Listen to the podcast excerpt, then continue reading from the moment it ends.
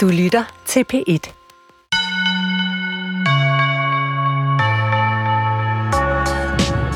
Jeg er på vej i toget til Hundested. Her bor nemlig en forfatter, der har skrevet en roman, der er modbydelig at læse. Jeg kan lige så godt være ærlig. Iben Mondrups nye bog med titlen Vitu er simpelthen svær at rumme. På den ene side er romanen sindssygt velskrevet og væsentlig, og på den anden side er en af karaktererne i den så ækel, at det er en overvindelse at læse den til ende. For den ækle karakter er ikke bare ækel, men også såret og sårbar og menneskelig. Jeg får som læser lige frem sympati for vedkommende, mens jeg læser, og hvad siger det så om mig? Er jeg også ækel, og hvorfor skal jeg gøre mig anstrengelser for at forstå et menneske, der gør noget frygteligt? Vi er tilbage i Grønlandsstoffet, som Iben Mondrup har centreret mange af sine bøger omkring. Den her gang har hun skrevet en opfølger til succesen fra 2020, romanen Tabita, der fulgte to grønlandske børn, der blev adopteret væk til Danmark på ufine vilkår. De endte hos ægteparet Eva og Bertel, men her blev de ikke, og i Tabita fulgte vi netop storesøsteren, der hedder Tabita, mens hendes liv langsomt gik i opløsning. Og nu er turen så kommet til lillebroren Vitus. Han ender som adoptivbarn hos Alice og Stig ved Aarhus. Men Alice kan ikke rigtig falde ind i rollen som mor. Hun bruger Vitus på rigtig mange måder. Det er hende, der er den ægle kvinden, der krænker. Skønlitteratur på P1 er i fuld gang. Jeg er din vært og hedder Nana Mogensen, og i dag er du altså inviteret med i stuen hos forfatter Iben Mondrup, når vi taler om den nye roman, om Grønland, hvor forfatteren voksede op, og om magt. Og så handler samtalen selvfølgelig også om at skrive en karakter frem, der overskrider alle grænser. Velkommen indenfor.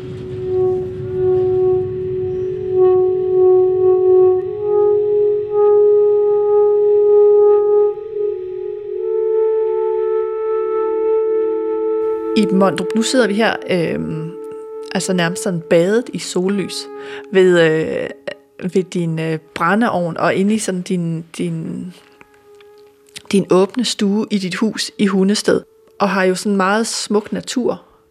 Jeg mener endda også Knud Rasmussens hus ligger heroppe. Og du er vokset op på Grønland øhm, og skriver om Grønland. Er det derfor, du har valgt præcis Hundested at slå dig ned i? Øhm, jeg har valgt Hundested, ja, fordi jeg har natur. Og fordi, øh, jeg tror i virkeligheden også, fordi jeg kommer fra en by, som lå på et næs. Nuuk betyder næs. Og øh, Hundested ligger på, et, øh, ligger på et næs i Halsnæs. Og, øh, og her er nogle elementer, som jeg kender fra, fra min barne- og ungdomsby. Har meget blæst, har, er, her er vejr, altså man er aldrig i tvivl om vejret. Lige nu er der meget sol. Da jeg kørte ind for at hente dig, der var der komplet tåget og rimfrost overalt. Så det er et landskab, hvor, øh, som ændrer karakter i, altså fra det ene øjeblik til det andet, præcis som jeg kender det hjemmefra. Og hvad med Knud Rasmussens hus? Altså, du, du tænkte ikke, øh, at der sådan var sådan et, et hemmeligt tegn, da du sådan øh, skulle vises rundt øh, i det her hus, og jeg ved, du har erhvervet det for et par år siden, altså det her med, at når, altså, når Knud Rasmussens hus ligger her, så må det være sådan et tegn om, at det her, jeg skal slå mig ned.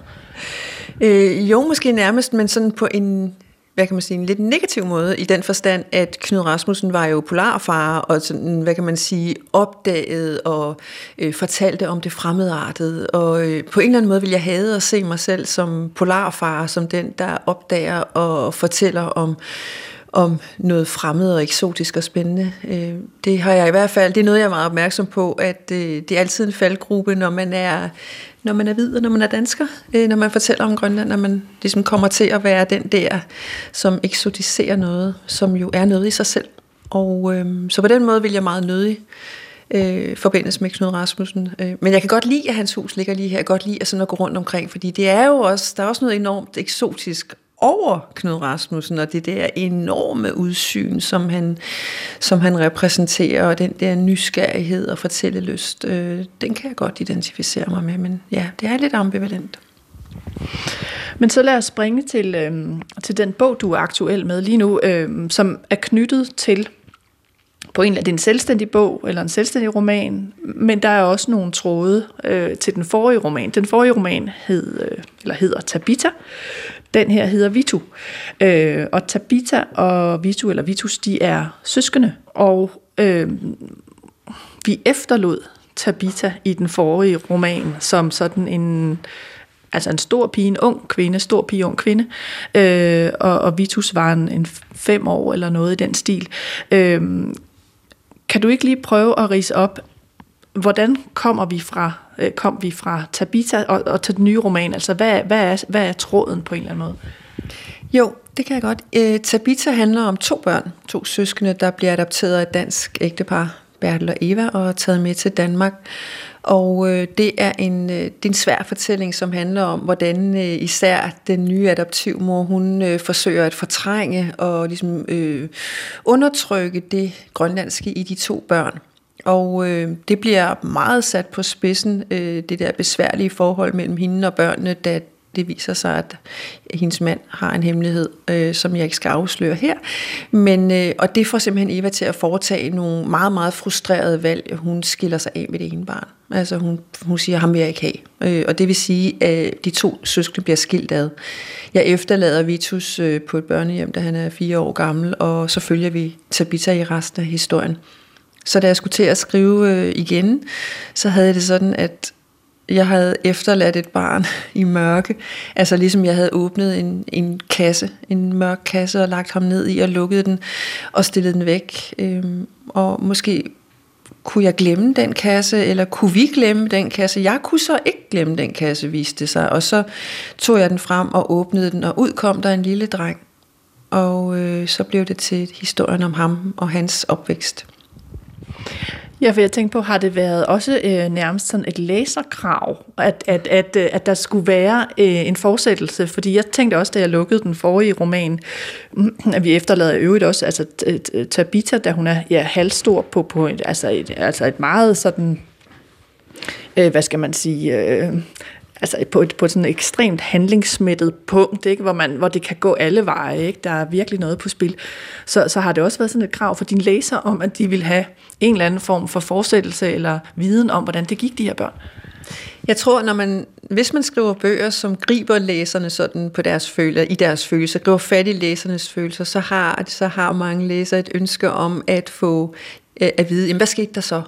Og i de her romaner her, de har sådan nogle relativt åbne slutninger. Ganske rigtigt, så efterlader vi jo faktisk Tabita på vejen på bare fødder, hvor hun løber afsted. Hun løber væk hjemmefra. Øhm, så derfor har der også været spørgsmål til, jamen, hvad, hvor løber Tabita hen? Der har også været det spørgsmål. Hvad skete der med Abelone, som er Tabita Vitus' øh, biologiske mor? Øh, spørgsmålene har virkelig været mange, og jeg har også forsøgt at skrive historien om Tabita, og forsøgt at skrive historien om Abelone, men det var simpelthen fortællingen om Vitus, som ville fortælles, hvis man kan sige det sådan.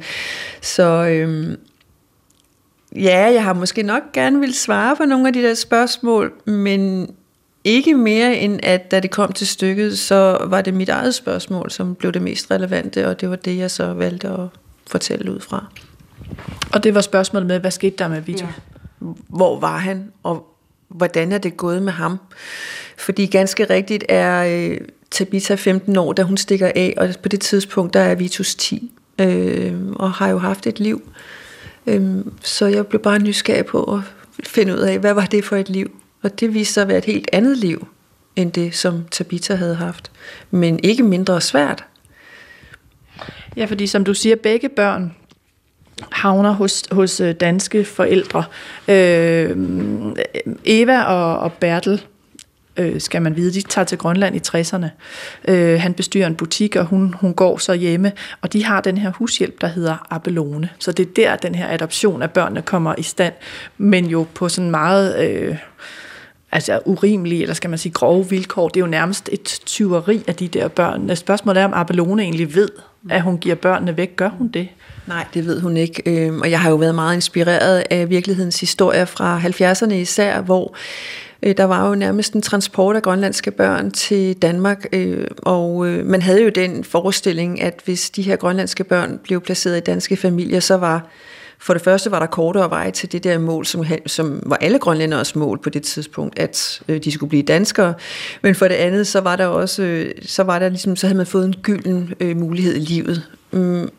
Og det, der så har inspireret mig, er jo øh, sådan, når, når man så forsøger at finde ud af, hvordan er det gået med de her børn, så viser det sig, at, øh, at øh, mange af dem er det gået rigtig skidt. Det har været svære liv, og, øh, og Ja, og når man så kigger de der adoptioner efter i sømne, så viser det sig nemlig meget ofte, at der er tale om meget lemfældige øh, forhold, under hvilke de her adoptioner er kommet i stand. Og det kan være svært at finde ud af, hvem det er, der har kunne øh, bevilge en adoption. Og øh, det kan også være svært at få et overblik over, hvor mange børn det egentlig handler om. Og, øh, så ja, øh, det, det har været enormt vigtigt for mig at komme ind og fortælle den her historie her øh, fordi der er bare rigtig mange mennesker, der ikke kender til den.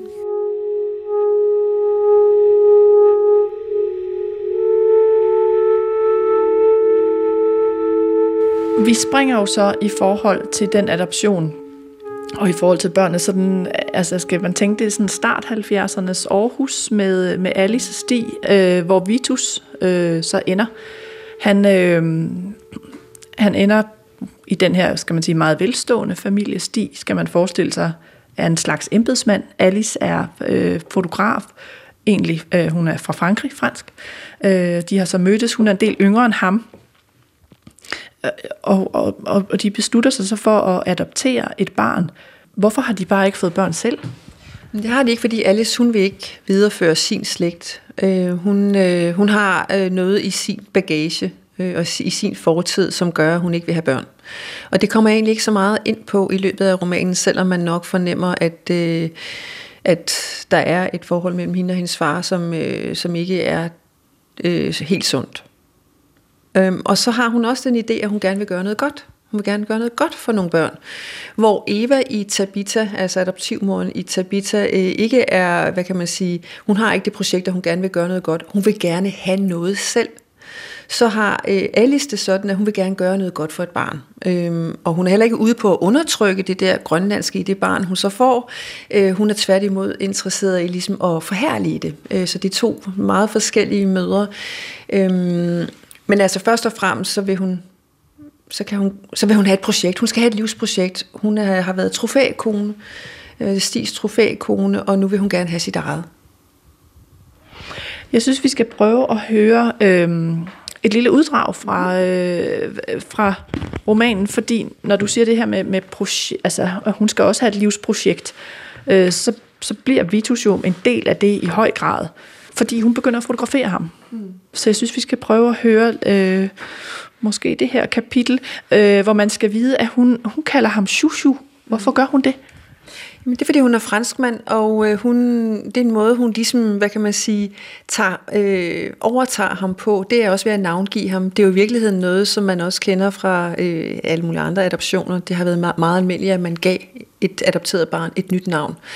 Øh, men hvad er det egentlig, der sker, øh, når det er, at man giver et barn et nyt navn? Det har jeg også været optaget af, så derfor så skifter Vitus også navn i løbet af fortællingen, og da hun giver ham navnet Shushu, og han tager det til sig, så bliver han hendes på en eller anden måde. Øhm, ja. Og men romanen hedder jo Vitu. Ja, det er fordi Vitu, som det udtales på grønlandsk, øh, er Vitus på grønlandsk. Og det er jo en, det er nok den, øh, det navn, som han identificerer sig med, i hvert fald øh, som, som udgangspunkt, da han bliver en stor dreng. Da han øh, ligesom vælger, foretager nogle valg for sig selv, så bliver han til Vitu. Og det er derfor, bogen hedder det, fordi det er hans bog. Men lad os prøve at høre, altså, hvor han stadig bliver kaldt uh, Shushu af, af, af Alice. Øhm, det kan være, du skal prøve at forklare, hvad er det, hun har gang i her i, i den uh, kapitel, vi skal høre? Jamen, hun er, øh, hun er sådan set... Øh, fra da hun boede i Frankrig, var hun, hun, er, hun er uddannet, uddannet kunstfotograf, men hun har bare aldrig rigtig kunnet... Øh, hun, hun, hvad kan man sige, gøre noget med det. Hun har aldrig fundet det projekt, som, hvor hun har kunne udfolde sig. Hun har ikke øh, givet, hun har ikke haft lyst. Hun har, I stedet har hun bare heldet sig det der liv med at være Stis øh, kone. Øh, men nu er det så, at hun får det her barn i hænderne, og så er det, at hun øh, åbner døren øh, ind til det atelier, hun egentlig har haft stående øh, altid i det der hus i Aarhus, og så begynder hun at fotografere ham og bruge ham som model, og hun er dybt fascineret af ham, altså hans perfekte lille krop. Og det er det, som det her stykke det handler om. Her er hun for alvor gået i gang med at fotografere ham.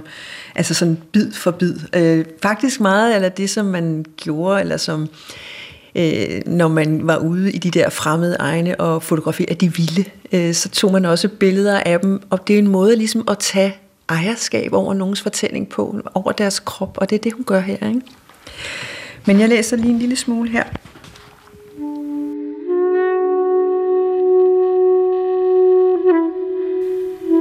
Kassen står midt i rummet som på et tog, med Shushu som skulpturen på en sokkel. Hun kan gå hele vejen rundt og se på kroppens former, musklernes strukturer, lemmernes indbyrdes målestoksforhold, og betragte overfladen og måden huden reflekterer lyset fra vinduet på, eller fra lamperne, hvis det er dem, hun vil bruge. Han er syv år og 130 cm og står ret op og ned med de let spredte ben og de regelmæssige fødder solidt plantet på kassen, hun har malet hvid. Det lille svar i lænden og videre op ad ryggen til halsen, der er rank og stærk under det runde hoved. Fordi han løfter brystet, svinger armene lidt ud til siden. Hænderne er afslappede, rundede som små grapper, parate til at gribe fat. Hun havde forestillet sig, at de tryk, som tilværelsen har udsat Shushu for, ville sidde som mærker i hans krop. At han, som alle andre mennesker, var en klump lær, som tilværelsen tog i hånden og klemte og prægede. At han i det mindste havde skulle leve med en bøjet nakke, en ryg, der var lidt krum, eller forkortet eller knortede ben. Men det er svært at sige noget bestemt om Shushus historie ud fra hans fysik.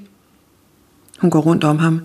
Han står så stille, symmetrisk, perfekt, som var han virkelig en statue, blikket festnet på et punkt bag hende. Kan du blive stående lidt endnu? Oui, siger han, næsten uden at bevæge læberne. Hun måler og tegner en cirkel hele vejen rundt om kassen. Så stiller hun kameraet op og fotograferer ham fra alle sider. Lidt endnu? Oui. Hun skifter linse og går tæt på. Så dur det ikke. Hun må have ham ned derop fra, så hun kan isolere de enkelte kropsdele. er avec moi, siger hun og giver ham en hånd.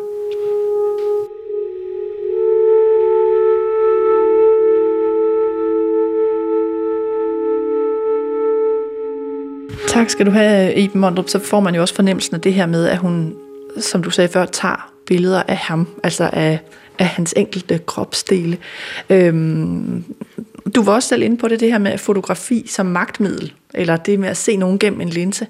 Øh, det har jo også været noget, der har brugt sådan i, i kolonialiseringsprocessen, altså det her med, at man tager ud og betragter nogen, og så fanger man dem i... Øh, altså på billedet, men også fanger dem når de er særligt vilde, eller særligt typisk vilde. Øh, og så kan man bruge det sådan til at retfærdiggøre senere, at man øh, tager deres land øh, eller deres børn. Øh, har det også været grunden til, at Alice for eksempel er fotograf, altså at det her går igen? Ja, øh, dels det, men også det, at jeg, øh, jeg er jo selv uddannet billedkunstner og har fotograferet rigtig meget, øh, og har arbejdet med kameraet netop på den her måde, øh, hvor med kameraet som det, der registrerer. Og jeg tror faktisk, i næsten alle mine romaner er der en fotograf med. Øh, så jeg er meget optaget af det, som kameraet kan. Netop det her med, det kan fastholde nogen i, i noget. Og især dem, som ikke ellers får en stemme. Og det er jo netop sådan, som du siger, omkring, øh, især i Grønland, men sådan i hele Arktis, den måde, man har øh, fortalt om Arktis på, det har jo været med den hvide mands blik. Øh, det har været hans fortællinger, som har haft foretrædet. Og øh, det er også derfor, at vi ser nu, når det er de unge grønlændere, eller grønlændere i det hele taget, sådan fortæller om sig selv, så, så bruger de jo også kameraet og ligesom fremstiller sig selv. Det er, øh, det er et meget, meget vigtigt øh, greb, at man ligesom tager sit altså tager billedet tilbage, tager magten tilbage til at repræsentere sig selv.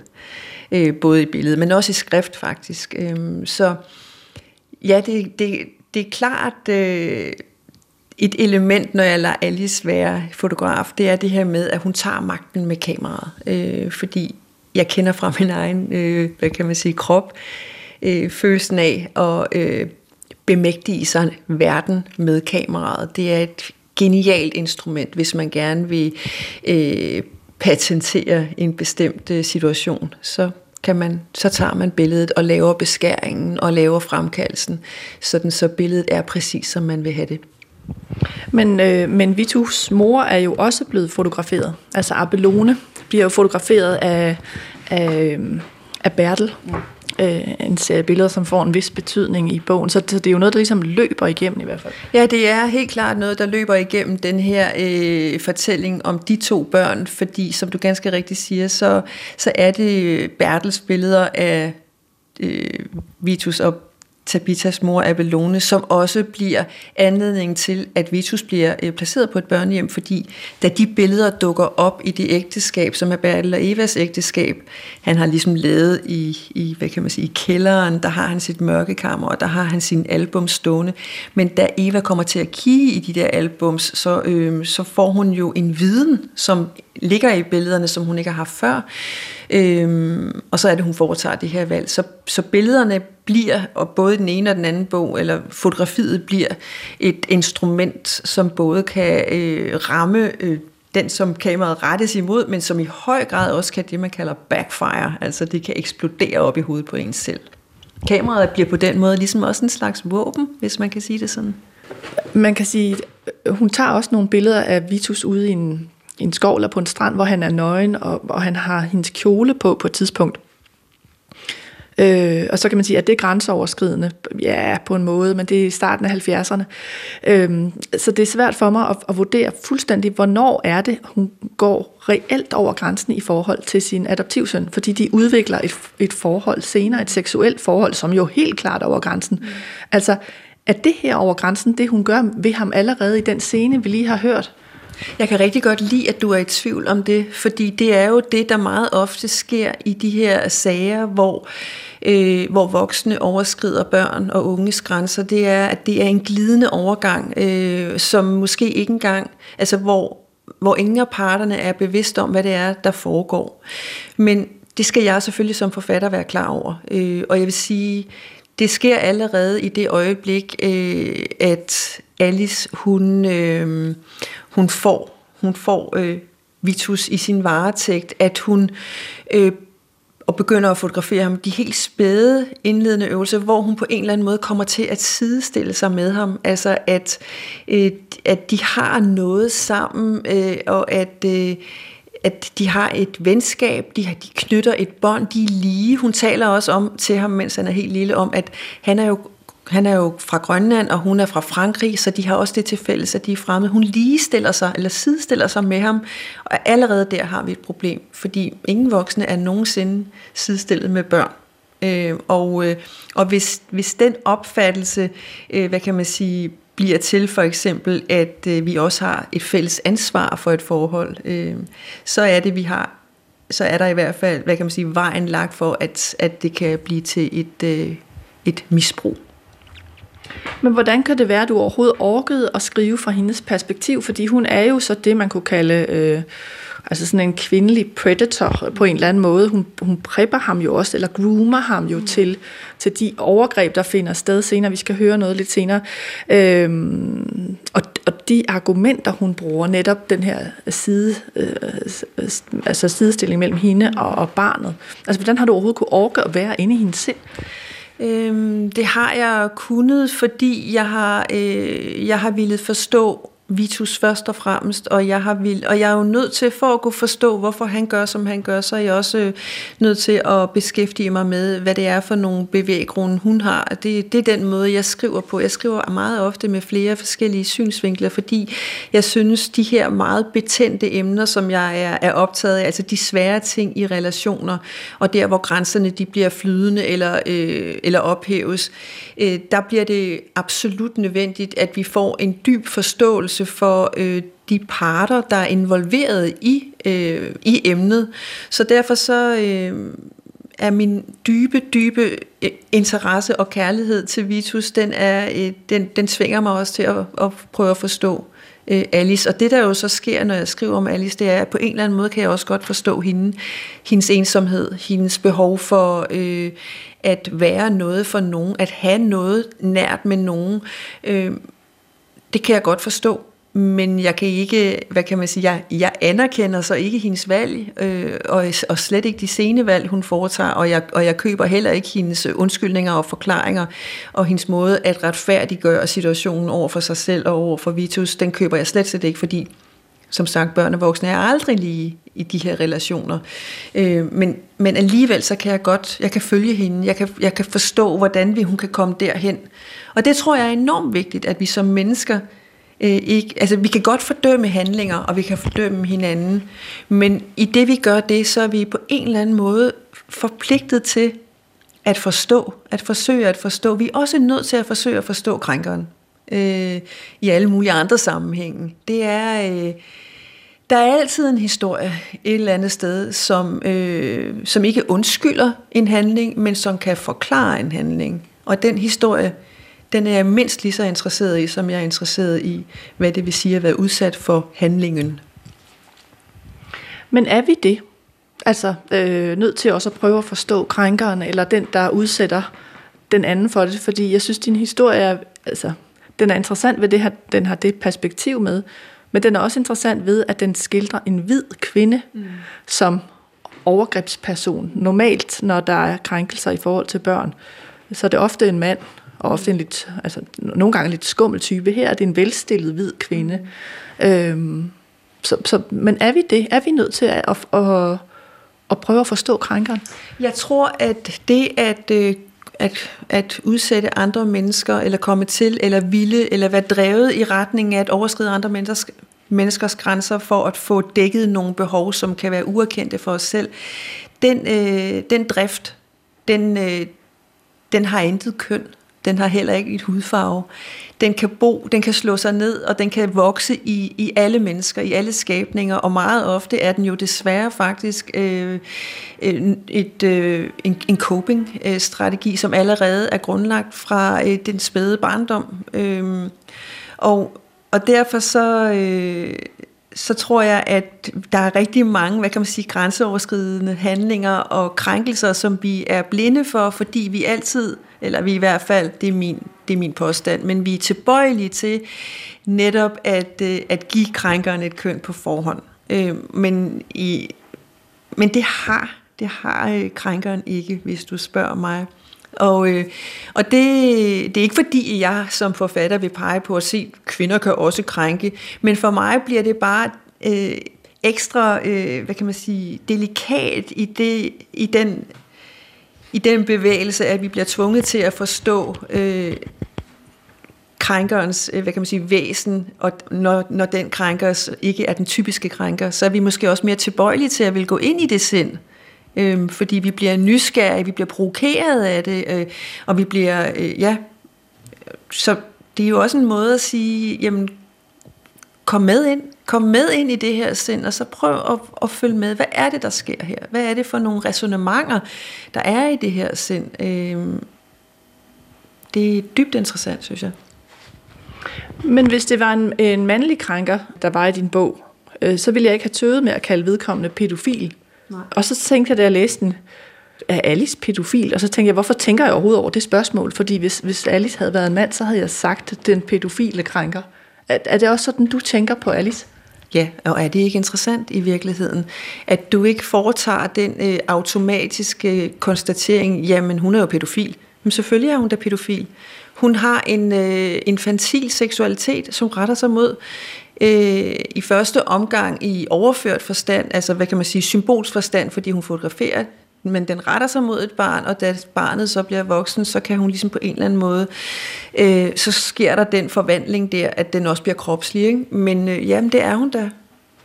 Men hvorfor er der ingen, der... Altså selvom vi er i 70'erne, øh, så er, er, er Stig vel i en eller anden grad... Øh, altså...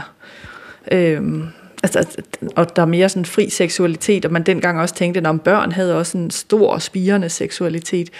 Øh, så, så er Stig jo vidne om, at hun på en eller anden måde tager de her billeder, og hun er alene med drengen. Altså, der er ikke rigtig nogen, der sådan øh, går til hende. Er det fordi, de ikke præcis ved, hvad hun laver, eller er det fordi, de bare accepterer det, fordi hun er kvinde?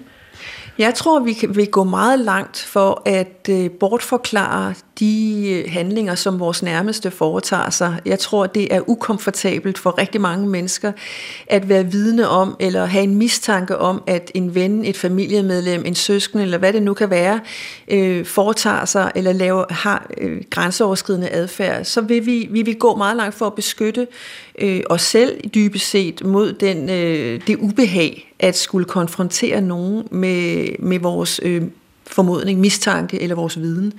Så jeg tror meget, det er det, det handler om, eller det er det, det handler om her. Øhm, og, øhm, og så er det så er det også, fordi det er også udflydende, og spørgsmålet er også, nu sagde jeg helt skråsikker, at hun er jo pædofil, men øh, i virkeligheden er det u, altså ligegyldigt, om, hun er, om det er pædofili eller hvad det er. I virkeligheden er det jo mere interessant, synes jeg, at det, at, at det handler om øh, misbrug af tillid. Misbrug af tillid og grænseoverskridende adfærd inden for det ansvar, hun har fået tildelt som voksen øh, og som øh, værve for et barn. Så det er i virkeligheden det, det handler om i, i højere grad. Fordi han er jo næsten 15, øh, dengang at tingene begynder at udvikle sig. Ikke? Øh, men men øh, ja, for at svare på dit spørgsmål, bare sådan, så, er det, så, er, så, så er det svært at konfrontere nogen med det, som man har mistanke om.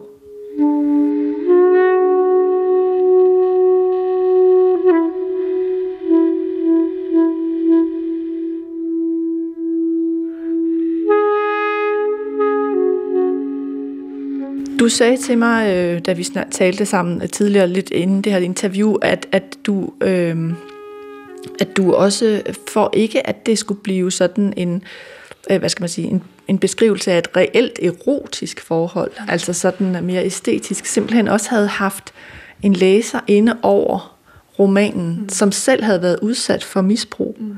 Kan du prøve at fortælle lidt mere om det? Altså, hvad, hvad er det for en læser, og hvordan har vedkommende været med til at læse romanen? Mm. Jeg har haft flere læsere inde over heriblandt øh, en, som har, øh, altså har kendskab til øh, de følelser og de, øh, de oplevelser, der er forbundet med, med misbrug af, af børn. Og, øh, og det har jeg, fordi jeg har været meget øh, forsigtig med og, og, og nervøs for at komme til at lave en fortælling, som, øh, hvor man som læser kunne øh, komme i tvivl om, øh, hvor ansvaret for, hvor begivenhederne ligger. Det er jo meget, øh, altså vi har jo Alice her, hun, øh, når, man følger hendes resonemanger, så er hun faktisk ret overbevisende, også når hun siger, jamen vi er egentlig lige gode om det. Øhm, og når man så øh, tager, øh, tager højde for den ambivalens, som Vitus oplever i sit forhold til hende, han er jo både tiltrukket af hende og samtidig voldsomt frastødt af hende. Altså hele den der, det der underlige spændingsfelt, hun får placeret ham i, fordi han er afhængig af hende. Ikke? Han er afhængig af kærlighed. Øh, når man tager det med ind over, så kan det, så kan det godt pludselig se ud som om, jamen han vil jo selv. Øh, og det er der aldrig nogen børn, der vil. Det er der aldrig noget, noget, noget menneske, der er prisgivet et andet menneske, der vil. Så derfor så øh, har det været vigtigt for mig, at jeg havde de der ekstra blikke på, øh, som kunne fortælle mig, at jeg ikke havnede i den der blindgyde, som jeg synes det er, at komme til at lave øh, en fortælling om et kærlighedsforhold, som i virkeligheden øh, er noget andet end kærlighed, men øh, netop er noget om afhængighed og misbrug. Øhm, men sådan har jeg jo i virkeligheden altid arbejdet, når jeg skriver mine bøger, at hvis jeg skriver om emner, der er meget, øh, som, som er svære, og som, øh, og som jeg måske ikke på samme måde har erfaret på egen krop, øh, så er det vigtigt for mig at, at have at have læsninger øh, fra mennesker, som ved præcis, hvad det her det handler om, som kan fortælle mig, om jeg, om jeg simpelthen har fået galt fat i noget. Da jeg lavede Tabitha, så var det jo øh, øh, flere, altså, altså jeg har flere øh, kilder, som selv er adopteret fra Grønland, og som har kunne fortælle mig om den oplevelse. Øh, og der skrev Vitus selvfølgelig vedkommende, som, øh, som ved noget om misbrug, men, men også i øvrigt øh, min egen kæreste, som selv er adoptivbarn, øh, men dansk adopteret. Ham har jeg jo brugt øh, som, som kilde meget langt hen ad vejen i den her roman også, og der er mange elementer af hans opvækst med i bogen. Så han har været endnu et filter, som jeg har skulle skrive igennem.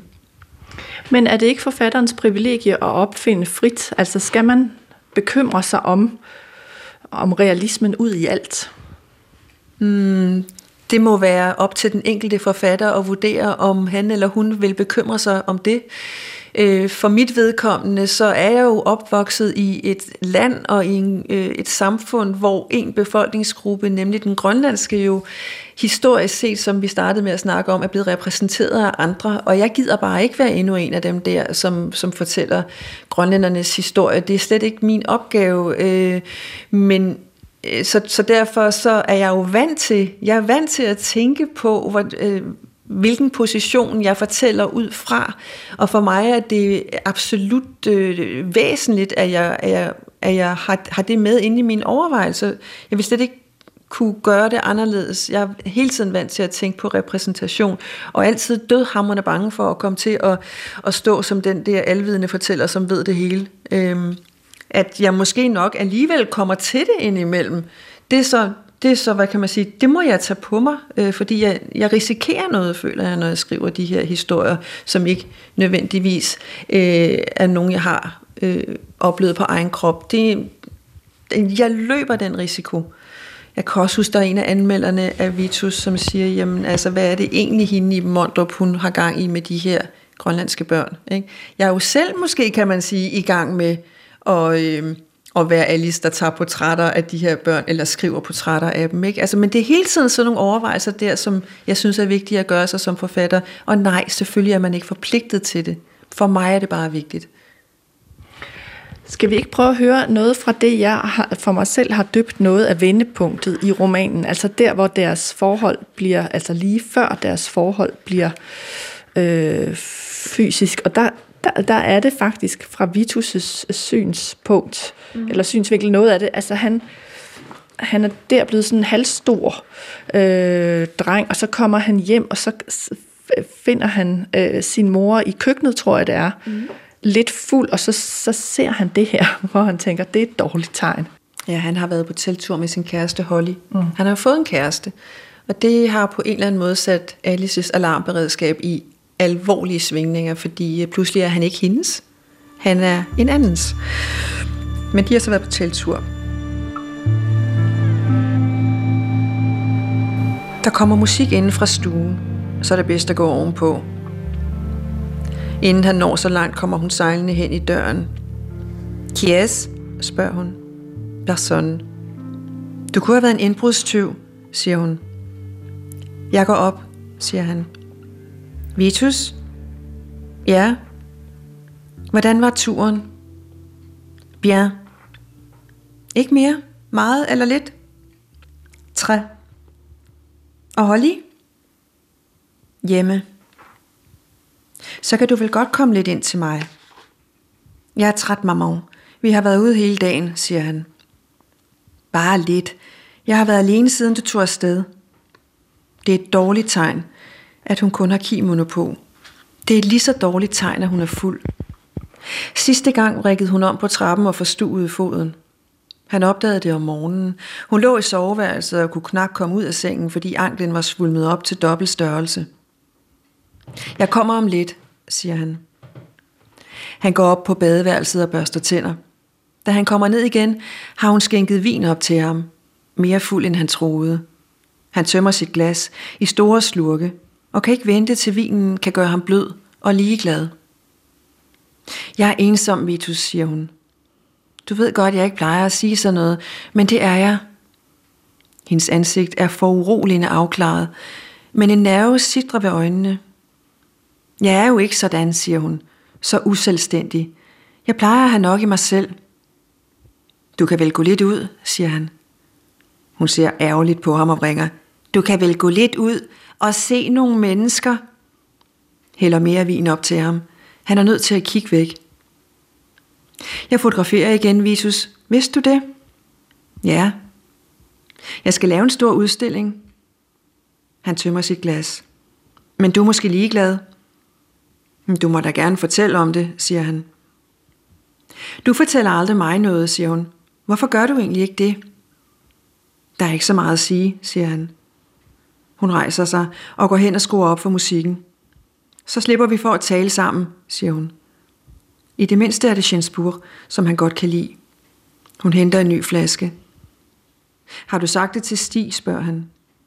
Hvad skal jeg sige til Stig? Hvis du føler dig ensom.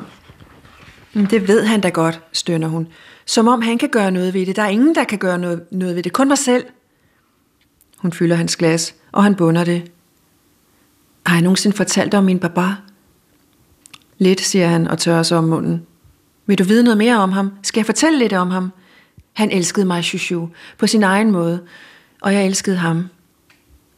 Hun bliver tavs og stiger frem for sig. Kom, vi går i seng, mamma, siger han. Han bliver svimmel, da han rejser sig. Hun sidder med sit tomme glas og lader, som om hun ikke hører ham. Giver modvilligt op, da han bliver stående og lader ham hjælpe hende op af sofaen. Så svarer de begge to. Man skal ikke drikke med sine børn, siger hun og griner. Godt, du ikke er mit barn.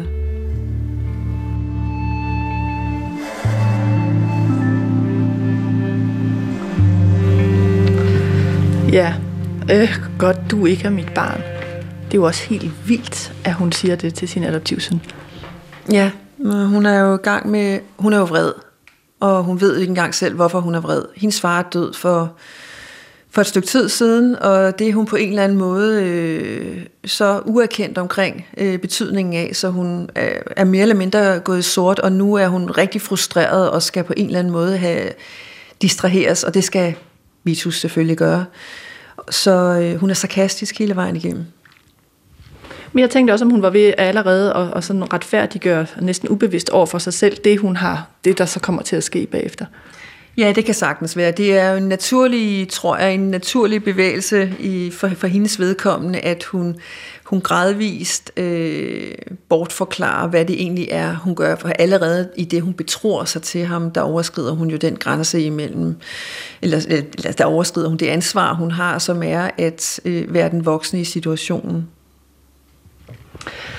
Da jeg læste den, tænkte jeg også, øh, der er jo nærmest ingen forhold, hverken i, de, hverken i Tabita-romanen, altså mellem forældre og børn, og mellem øh, øh, hvad skal man sige, adoptivforældre og adoptivbørn, der er velfungerende. Altså de biologiske øh, forhold, altså mellem Abelone og hendes børn, øh, altså det er jo også mangelfuldt på en eller anden måde. Det kan godt være, hun har kærlighed til sine børn, men hun har ikke sådan mentalt overskud til at tage sig af dem. Hos adoptivforældrene går det ikke bedre. I den her roman øh, går det heller ikke bedre med, mellem adoptivforældre øh, og deres børn. Altså er der overhovedet nogen forhold tilbage mellem de generationer, mellem forældre- og børnegenerationen, som er velfungerende i dine universer? Ja, det er et rigtig godt spørgsmål. Øh, jeg tænker på, om jeg nogensinde har skrevet om, om gode og, og ligeværdige forhold. Jeg tror måske, at øh, voksen-børn-relationen, selvom den også er lidt kuldslået i Godhavn, øh, er jo nogenlunde, hvad kan man sige, intakt. Men nu er jeg bare som forfatter optaget af de der øh, altså uudtaltheder, og det, der sker, mens vi lige vender ryggen til, og det, der ligger imellem linjerne. Og, øh, og jeg er optaget af de, øh, og det handler måske i virkeligheden også om øh, den tid, jeg er barn af, altså de der Øh, mikrosvigt, der indimellem også kan være tale om fra de voksnes side i forhold til omgangen med deres børn. Mikrosvigt, som ikke synes af noget, mens de står på, men som på en eller anden måde jo så vokser inde i børnene og bliver til problematikker, som, øh, som kan komme, være styrende for et helt liv, og som vi som alle individer og alle mennesker øh, får det store øh, ansvar selv at tage vare på, når vi bliver voksne, at øh, undersøge, at finde fred med. I virkeligheden er det nok det, som optager mig allermest, det er, hvad det er, vi stiller op med de, øh, hvad kan man sige, svigt. Altså barndommen er jo et stort svigt. Du bliver født, og på et tidspunkt, så bliver du simpelthen losset ud. Ikke? Og den, det er jo en langsomlig proces, så hele barndommen er jo fuld af alle mulige former for svigt som vi på en eller anden måde skal bruge resten af livet på at øh, både at komme overens med, men også at finde fred med. Og det kan vi være, det er der rigtig mange mennesker, der er utroligt dårlige til, at det føder bare nye øh, besværlige relationer. Men jeg tror, det er det, der optager mig. Øh, det er... Øh, det er de der historier, hvor, hvor, hvor mennesker ikke har handlet med rettidig omhu over for deres egen historie. Altså, jeg skal selv sige, at jeg som menneske også har øh, været utrolig bøvlet og har kostet øh, mange hovedbrud. Det er jo ikke tilfældigt, at jeg har hvad, hvad hedder det, flere brudte forhold bag mig og heldigvis gode forhold til tidligere partner og så videre, men altså, jeg har da ikke været verdens mest nemme person. Det er da først i min høje alder nu her, i, at jeg begynder sådan så småt at øh, finde ud af, hvad jeg, hvor jeg egentlig placerer de der svære følelser henne, og finder fred med dem. Men det her i de, i de her to, i hvert fald romaner, Tabita og Vitu, det er jo nogle makrosvigt. Altså, øh, ja, det er det jo på en eller anden måde. Øh, makrosvigt. Og jeg tænker, at, at enten bliver børn i de romaner altså født som øh, meget ærgerlige eller uønskede resultater af, af noget samkvem, som man så skal bøvle med bagefter. Eller så er børn sådan et eller andet, man, man kan altså ikke bare forbruge, men også bruge af næsten fysisk, mm. altså for at, at, at, at få noget tilfredsstillelse selv i for, altså enten den seksuelle, men også følelsesmæssigt, eller i forhold til sit livsprojekt. Altså det er jo nogle virkelig grumme relationer. Ja, og der tror jeg, der er vi nødt til også at sætte øh, bøgerne ind i den øh, historiske kontekst, som jeg er optaget af, som jo er moderniseringen af Grønland, som kørte fra 50'erne, og som på mange måder stadigvæk er i gang, bare med nogle andre ved roret end dengang. Og moderniseringen gik ud på simpelthen at gøre en god dansker ud af grønlænderen. Det var simpelthen udtalt projektet. Og øh, i det projekt, der øh, var der rigtig meget, altså der var det jo børnene, som måtte øh, holde for, fordi hvis man skal ændre et samfund, så tager man fat i børnene. Det er dem, man skal have fat i. Så man sendte børnene på skoleophold i Danmark, man øh, sendte dem med familier til Danmark, og men øh, man glemte at undervise dem i deres eget sprog, undervise dem kun i dansk sprog og kultur og alle de her ting. Altså der er tale om en generation af børn i Grønland, hvor en ret stor del af dem har været udsat for makrosvigt. Øh, og det er det, jeg ligesom er interesseret i øh, at, at undersøge i de her to bøger, det, og det er derfor, det bliver så gralt. Jeg er ikke, hvad kan man sige, jeg tror på familien, og jeg, jeg tror ikke på lykkelige familier, men jeg, jeg tror på, at øh, jeg tror også på, at man kan have gode adoptioner. Jeg har også hørt om masser af gode adoptioner. Skal jeg skynde mig at sige til jer, der sidder og lytter derude, fordi det er faktisk et spørgsmål, jeg tit får. Jamen, så, så ondt er det jo ikke altid. Nej, det er det ikke. Men det er i den her kontekst, der er det en helt bestemt lomme af fortællinger, som jeg undersøger. Og hvad kan man sige, i overordnet forstand, så undersøger jeg også hele det historiske aspekt, som er, hvordan vi som danskere kommer og i talsætter os selv som forældre over grønlænderne, som er børn, der som vi skal opdrage og uddanne. Ikke? Det er i virkeligheden også en fortælling om øh, dansk opdragelsespolitik i Grønland. Og derfor bliver det så stort. Men havde Alice ikke, øh, og nu er det jo teoretisk, øh, fordi hun er jo ikke et, et, et, et, et virkeligt menneske, men havde Alice, Alice ikke været lige så grænseoverskridende, hvis hun nu havde bare adopteret et, et dansk barn? Jo, det havde hun måske. Det kan, det kan godt være. Og det kan også godt være, øh, altså hvis, hvis det barn var kommet med, med, med tilsvarende sorg på sjælen, som Vitus kommer. Han kommer jo og er blevet forladt, eller blevet placeret, eller ja, blevet forladt flere gange, øh, og, øh, og forstår det, at altså, der skal bare det, at hun vender ryggen til ham, så er han sikker på, at, hun, at nu har han mistet, nu er han igen blevet forladt. Øh, og det er klart, at jo større behov et barn kommer med øh, for tryghed og sikkerhed, jo større er risikoen for, at den grænse overskrides. Eller, eller jo, jo, jo mere, øh, hvad kan man sige, øh, symbiotisk kan et forhold udvikle sig, hvis ellers moren øh, også er parat, eller har, hvad kan man sige, øh, den tilbøjelighed til at vokse sammen med, øh, med andre mennesker, eller flyde sammen med andre mennesker. Så men havde hun nu fået et dansk barn, som ikke havde de sorg på sjælen, så havde situationen, ja, rent hypotetisk måske, måske set anderledes ud. Måske havde hun fotograferet ham. Måske havde hun øh, været misundelig, jaloux, øh, når barnet fandt en kæreste. Måske øh, ville det være stoppet der, hvis ikke det barn øh, også var så afhængig af hende, som hun var af det.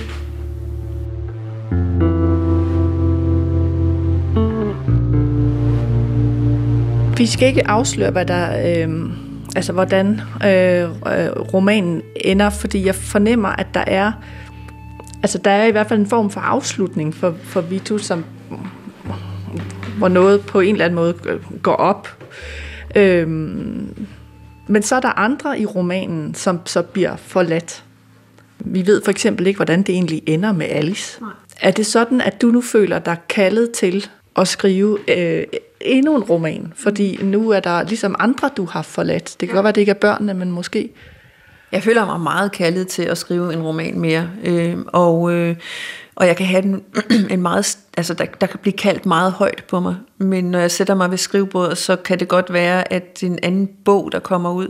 Jeg har enormt meget lyst til at skrive en roman mere, øh, om, især om de her øh, personer. Øh, men om hvorvidt det faktisk kan lade sig gøre for mig, det ved jeg ikke. Lysten kan være der, men, men nogle gange så er der altså en, en vej, der trækker, og ikke øh, mig, der ligger vejen ud foran mig. Det kan godt være, det er sådan et lidt mærkeligt spørgsmål at slutte af med på en eller anden måde, men øh, nu foregår de to i romaner jo sådan i øh, altså en del af 60'erne og, og noget af 70'erne. Øhm, og du har sagt det her med, at, at der, der, det er også en, altså en specifik tid, du skriver om i forhold til Grønland, og derfor er der de her makrosvigt.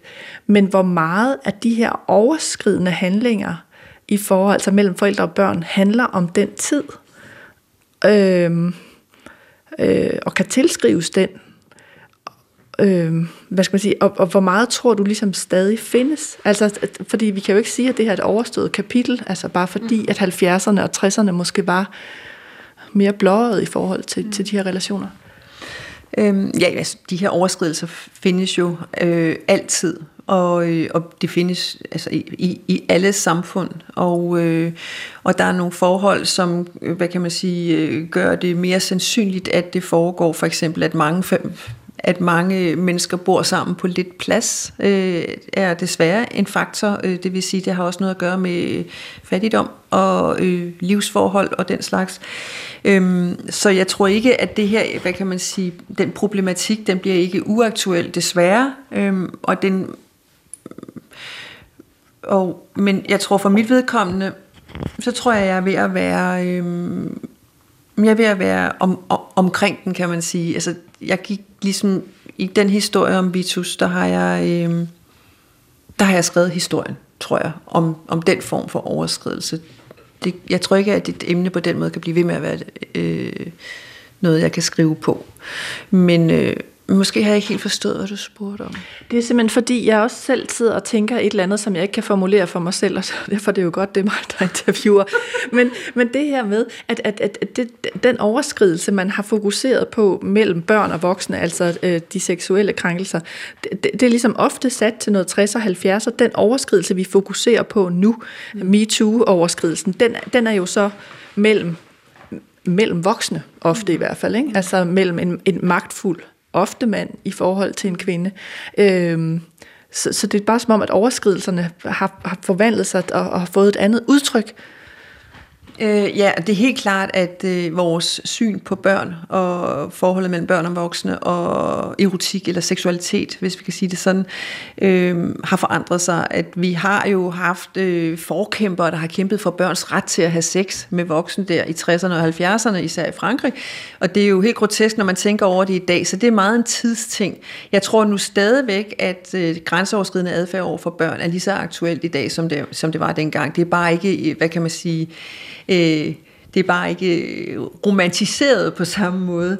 Øhm, men det er jo sådan, at der skal, altså, der skal gå tid, før vi kan se på ting. Der skal gå tid, før vi kan forstå øh, de, øh, de begivenheder, som vi har været udsat for, eller som vi har været en del af. Og, øh, og derfor så ser man jo også, især i fransk litteratur faktisk, at de her fortællinger om 70'ernes øh, intellektuelle, som har haft et noget frigjort forhold til deres børn, at de kommer nu. Øh, men, det, men, men det er fordi, de voksne, øh, som er blevet krænket øh, dengang, nu er klar til at fortælle om det. Man, man kan ikke fortælle om noget, man står med i. Det er i hvert fald min erfaring, at øh, det er meget svært øh, at, øh, at have den der real-time fortælling.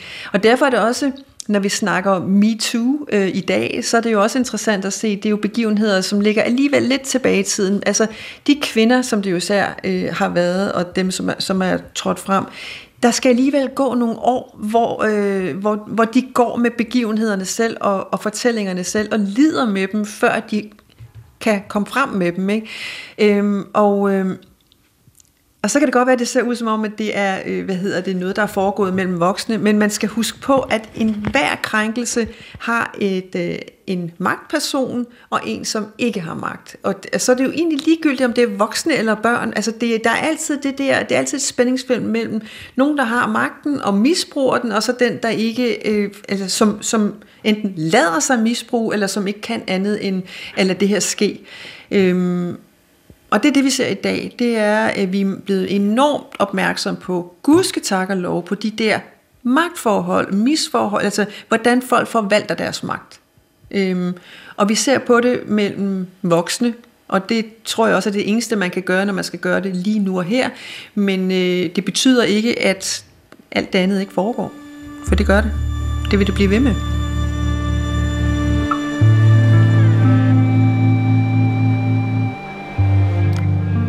Du hørte forfatter i Mondrup i samtale med mig, din vært Nana Mogensen, her i Skønlitteratur på P1. Iben Mondrups nye roman hedder Vitu og er lige udkommet på Politikens forlag. Husk, at du altid kan skrive til mig på litteratursnablag.dr.dk, altså litteratursnablag.dr.dk. I næste uge handler programmet om ny dansk dramatik. Vi høres ved.